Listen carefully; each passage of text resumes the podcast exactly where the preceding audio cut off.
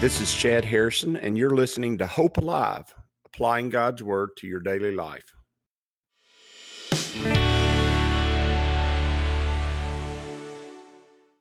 Hi, this is Chad Harrison, and I am the teaching pastor of Lake Community Church and have been serving as a pastor for 25 years. I'm also a practicing attorney. This podcast is designed to help you study God's Word and find God's will for your life. I pray in the name of Jesus right now that God would open up his word to you and allow you to see him and to know his will, that you might glorify him and that you might walk in faith and power each and every day, especially today in Jesus. Hope Alive's Friday side notes. On Fridays, we're going to delve into some side notes. And what are side notes? They may be historical issues that I want to deal with that give you a biblical perspective. It might be something economic, might be something from the Bible, might be some symbolism from the Bible, or it might even just be some ideas, philosophical, maybe even scientific, that interest me and that I think the Bible either speaks to, or they shed light on Scripture and allow you to understand and see Scripture in maybe a new, a different, a more in-depth way than you saw it before. So Friday Side Notes is a dealer's choice type situation for me in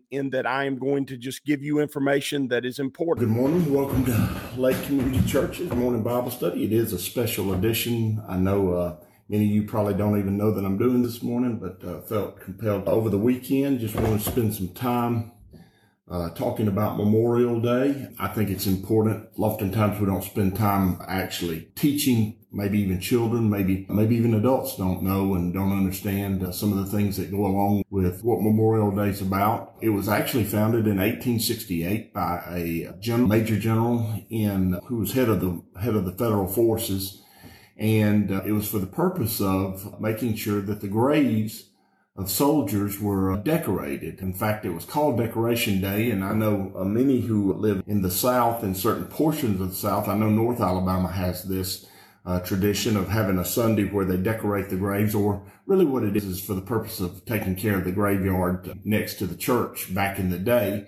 Now it's it's morphed into a little bit more weird celebration on Sunday morning, but as far as taking care of graves and keeping up graveyards so that they're not overtaken by weeds and trees and things like that, it was a part of it, and especially considering the sacrifice that was paid during the Civil War and the number of soldiers that were in graves all over the country, because over 500,000 soldiers died in battle and many more were wounded and had lost limbs and they were just scattered all over the country. And remembering that the size of the population of the country, if you had 600,000 back then, was probably in the 50 to 100 million range. And so there was just a large portion of the population that had either been killed or wounded, and nobody, no family was untouched by it. And so that celebration morphed into and continued on until the 1960s, when Congress passed. In all actuality, it was 1970. It was, let me see, I've got it here somewhere. I think it was 1966, or just right around when I was born, or the early 70s. Congress passed a law making Memorial Day and setting it as the last Monday of the month of May, to celebrate, or to memorialize is probably the better term, to memorialize the soldiers who died in battle. And I wanted to give you a little bit of a biblical perspective, because oftentimes when we think of war, we think that's out of line with Scripture. And I'm not saying that Scripture advocates for war completely. There's a lot of theories that we can discuss about that. But the Bible understands, and God understands, that because of the fallen state of man, that war is going to take place. In fact, Jesus says in Matthew 24, verses 3-8, as he was being asked about the end times, or after he was gone, it says, "Now as he sat on the Mount of Olives, the disciples came to him privately, saying, 'Tell us when these things will be.'" And they're talking about when his second coming. And he said, "And what will be the sign of your coming and the end of the age?" And Jesus answered, he said to them, "Take heed that no one deceive you. For many will come in my name, saying, 'I am the Christ,' and will deceive many. And those are the ones who come in the spirit of Antichrist, or, and the word anti actually means in place of Christ. He says, and you will hear of wars and rumors of wars. See that you are not troubled, for all these things must come to pass, but the end is not yet. He said, for nations will rise against nations and kingdoms against kingdoms, and there will be famines and pestilence and earthquakes in various places. All these are the beginnings of the sorrow. And so what he was saying is that war was the state of man in sin, and that was going to take place. Now, after the Middle Ages, and then after especially the Crusades, Christianity had to take a deeper look at itself. And there began to be thinking and studying, and especially during the Renaissance. And so you had what's known as the just war theory. And the just war theory is basically this. It postulates that war, while terrible, is not always the worst option, meaning there are times when war is necessary. There's times when whatever is going on requires that people actually do something about it, that they stand up. And sometimes I'm not going to get into all about the just war theory, but if you would like to study it, I think it would be very important for you to look at it, because it was born out of a struggling with the horrors and the difficulties and why do we fight war? And there are just causes for which to fight wars. And not saying that every American war that we've ever fought was just or right, but that there is a requirement that in Christianity that we do what is right and what is good. And oftentimes the position is that there's only one way to go, and that is you have to go to war. And sadly, as we think about war and we think about Scripture, we understand that generally speaking, the people who lose their lives in war are young people. They don't understand, that they haven't studied. They're not in the ivory towers thinking about these things. All they know is that their country needs them, and it's important that they go and battle for, and we say as Americans, battle for freedom because of the Declaration of Independence, which I want to just read a little bit of that to you also this morning. And they go off and they fight. And generally speaking, young people, as a former officer in the Army, although I never even claimed close to ever being in combat and probably had the least of the services that you can have, I was in the reserves for 8 years and in the ready reserves for 3 of those years. The reason soldiers fight so hard and do what is necessary to win is not all these great grand theories of battle and grand theories of why we fight. The main reason soldiers fight is for their fellow soldiers. The camaraderie, the difficulty of the situation draws them together, the unifying factor that they're all Americans and that they're fighting for their country. And then when they get in the midst of combat and they see their fellow soldier going down or being in danger, the main cause for them to go fight is to protect or to fight for each other. And when you think of the white stones in rows after rows in Arlington Cemetery, I love to go to Washington. And every time we go to Washington, the first place I always go is Arlington, because it's a place where hundreds of thousands of soldiers have been laid to rest, who gave their life as the ultimate sacrifice. And they usually, most of those soldiers gave their lives to protect their friends beside them. And Jesus said, greater love hath no man than this, that he laid down his life for his friend. Interestingly enough, even this weekend, I knew my great-grandfather fought in World War I, and both of my grandfathers were in the military. My paternal grandfather was in the Navy during World War II and out in Hawaii in that area. And then my maternal grandfather, he was in the 3rd ID, the 3rd Infantry Division. He was under Patton, and he fought in North Africa and Sicily and Italy, and then on through France and into Germany. I knew that he had received the Purple Heart for taking shrapnel in his knee while he was in Italy, fighting through the boot of Italy. But I didn't know that he had won the Silver and Bronze Star, and that kind of courage and willingness to fight. And it usually comes from the greatest of character and emotion, which is love. Love for your friends, love for your battle buddies, as we would say in the military, love for those who are fighting alongside of you, and a desire to at least have some of you survive the battle. And really that's what independence is all about, and that's what liberty is, the freedom to fight for each other.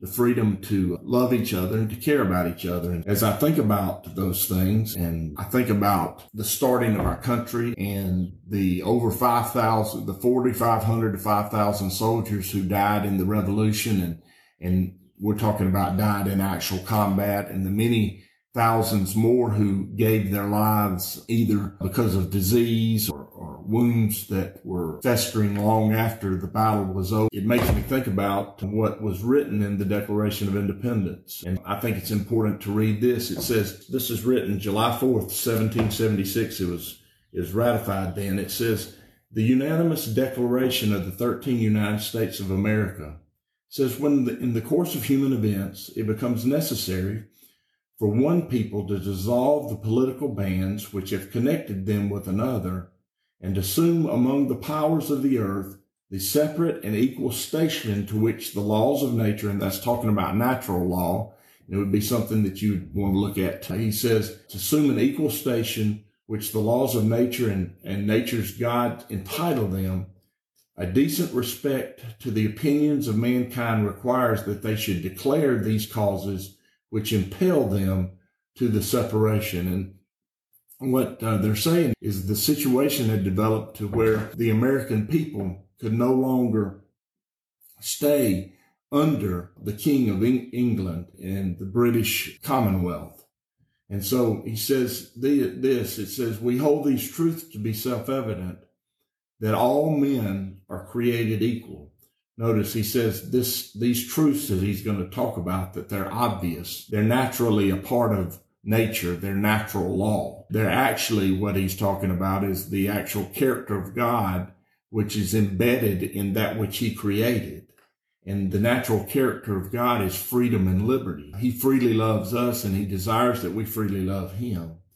He says, we hold these truths to be self-evident, that all men are created equal. Now, notice he doesn't say that we're created the same, because we're unique, each and every one of us. And if the goal of humanity is for all of us to be same, which is the goal of communism, everybody, each laborer, the same as the other, it's not natural in creation. We're all different. So sameness is something that we should not be chasing after. But that being said, equality, which means equality of opportunity, equality, the ability to act on your own desires and act on the things that are on your heart that you want.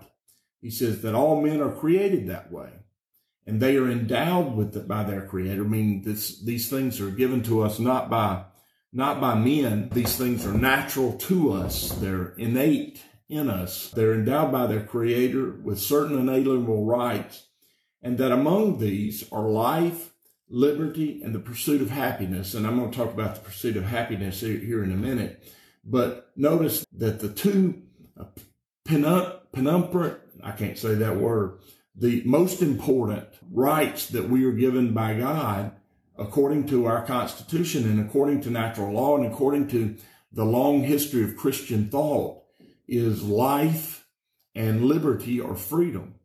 We were endowed with life, and that is given to us by God, and only under the most dire circumstances should that be taken, or liberty, and liberty meaning the freedom to choose the course of our own lives, to choose the roads we travel, to choose the relationships and associations that we desire, to choose the work, and to be able to alienate our labor. And what I mean by that is to be able to sell the work of our hands to others so that we can benefit from our own labor. And that is a pinnacle understanding of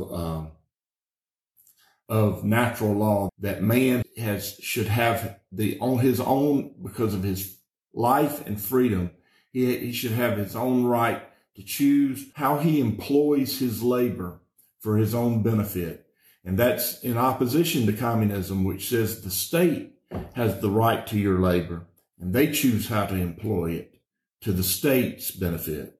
He says that among these are life and liberty and the pursuit of happiness. And the reason that's put in there is because as a part of our formation and coming over, England had brought slaves over, and there were slaveholders in this country. And the truth is, according to the thought of the day, the natural law thought of the day, and the understanding of God's word that they had, is that we should be able to have the pursuit, because man in his own freedom and life should have the ability to own his own things, which gives you the strength to set the course of your own life. But we couldn't put that in the Declaration of Independence, because if we did, that meant that many of the states would not have ratified it because they had slaves. And that being the stain that the one blemish on the creation of our country. And by the way, was a very costly blemish on the foundation of our country, because literally 2 to 3% of the population of the country was either killed or wounded, permanently disabled, because of that, in that we fought a war over whether or not men could own other men. And we understood that. And oftentimes people attack our country as being non-Christian, but the abolitionist movement came from the church. The desire to see slavery ended in the United States came from the church. And it came from God's people saying this is wrong. And it is wrong, because all men are created equal and endowed by their creator with certain unalienable rights. Among these are life and liberty and the pursuit of your own property by alienating your own labor. And anytime human beings cannot alienate their own labor and decide what they want to do with the course of their life, whenever that happens, you do not have life or freedom. And so what you have is tyranny and dictatorship. And that is not the natural state of man. That is the state of man in sin. That's not how God made us to be.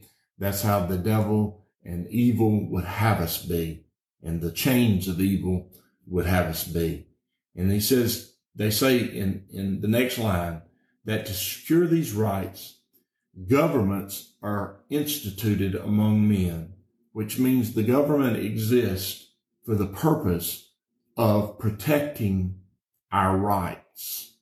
The government exists for the purpose of protecting its citizenry and their rights to life and liberty and the ability to gain property by determining the course of their life and the use of their own labor. It says, delivering their just powers from the consent of the governed, which means that we've had soldiers dying in battle because they're fighting for life and liberty and the ability for human beings to decide what they want to do with their own lives and how they want to build up their own families and their own fortunes on their own. And the power that is derived by the power that the government operates in is derived from the consent of those same people. And sometimes that requires war. It does. It requires someone to fight to gain that freedom, and it requires somebody to fight to continue that freedom. And the United States and this is not a popular thing to say, the United States for the last 250 years has been the beacon of freedom around the world, and has used its power and its strength, which derives from this, our strength as a nation, the greatness that we are as a nation. And if you look on the world map, how small really we are compared to the rest of the world, the greatness that makes America the preeminent economic power of the world, and by far and away the greatest military force in the world, and people don't want to understand. Our economy is twice the size. It's twice the size of the Chinese economy, and that is the second largest economy in the world. And in fact, our economy is almost as big as the next four economies of the world combined. And our military, we spend more on our military than the next 9 countries in the world combined. We have by far and away the greatest military and economic power in the world. And what has caused that, the thing that has caused that is the government structure and who we are as a people. Not that we're as human beings innately better than other human beings in the world, but we're human beings who are governed by a government and that protects our life and our liberty and our ability to choose to do what we desire to do with our own efforts and our own work. And that was fought for in the Revolutionary War, and it's been continued on in other conflicts. And we even fixed our major problem, our own selves. We fixed it by fighting a war as to whether or not we would be one nation and whether or not our economic system would be based on freedom or based on tyranny over human beings. And we chose not to have that. And I believe sovereign God chose it not for us to have that. And then later on, we fought in 2 great world wars and were the deciding factor in both of them as to whether or not tyranny would rule the day or whether or not freedom would rule the day. And we fought several wars since then, wars in East Asia, wars in the Middle East. And those wars, whether they were just or rightly done, whether they had the right results or not, were fought by human beings, were fought by Americans who believe in these ideas of liberty and freedom and the right of human beings to be on their own.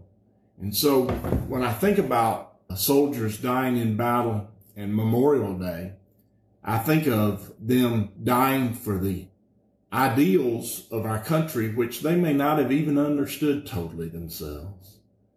But I also think about them dying for the personal ideals that our country embodies. And that is the ideal of loving your neighbor as yourself and loving each other as Christ has loved us and that he died for us. And so on the battlefield, they love each other and they fight for each other. And as they wear the uniform and salute the flag and parade before, and I remember doing that so many times, those ideals of life and liberty and the ability to pursue your own course in that life, push them forward. And ultimately, they died in battle to protect those things, mainly to protect the friend that stood beside them or was one foxhole over. And what a great day to have. Now, we celebrate it with hamburgers and hot dogs and fun on the lake, but we should take a moment, just a moment, and remember that this is a day to remember those who've given their lives, that we might be the people that we are and that we might do the work that we do. And if we do that, I think we properly honor them. And by living free and by living full, we make their sacrifice wholly and completely worth it. And so when you're with your family today and when you're with your friends and when you're enjoying your time together, remember that the freedoms that we enjoy today were provided to us by men and women who were willing to give their lives to protect them. And so we should enjoy them in their fullness. And we should enjoy them completely. And we should celebrate Memorial Day in the way that it was meant to be.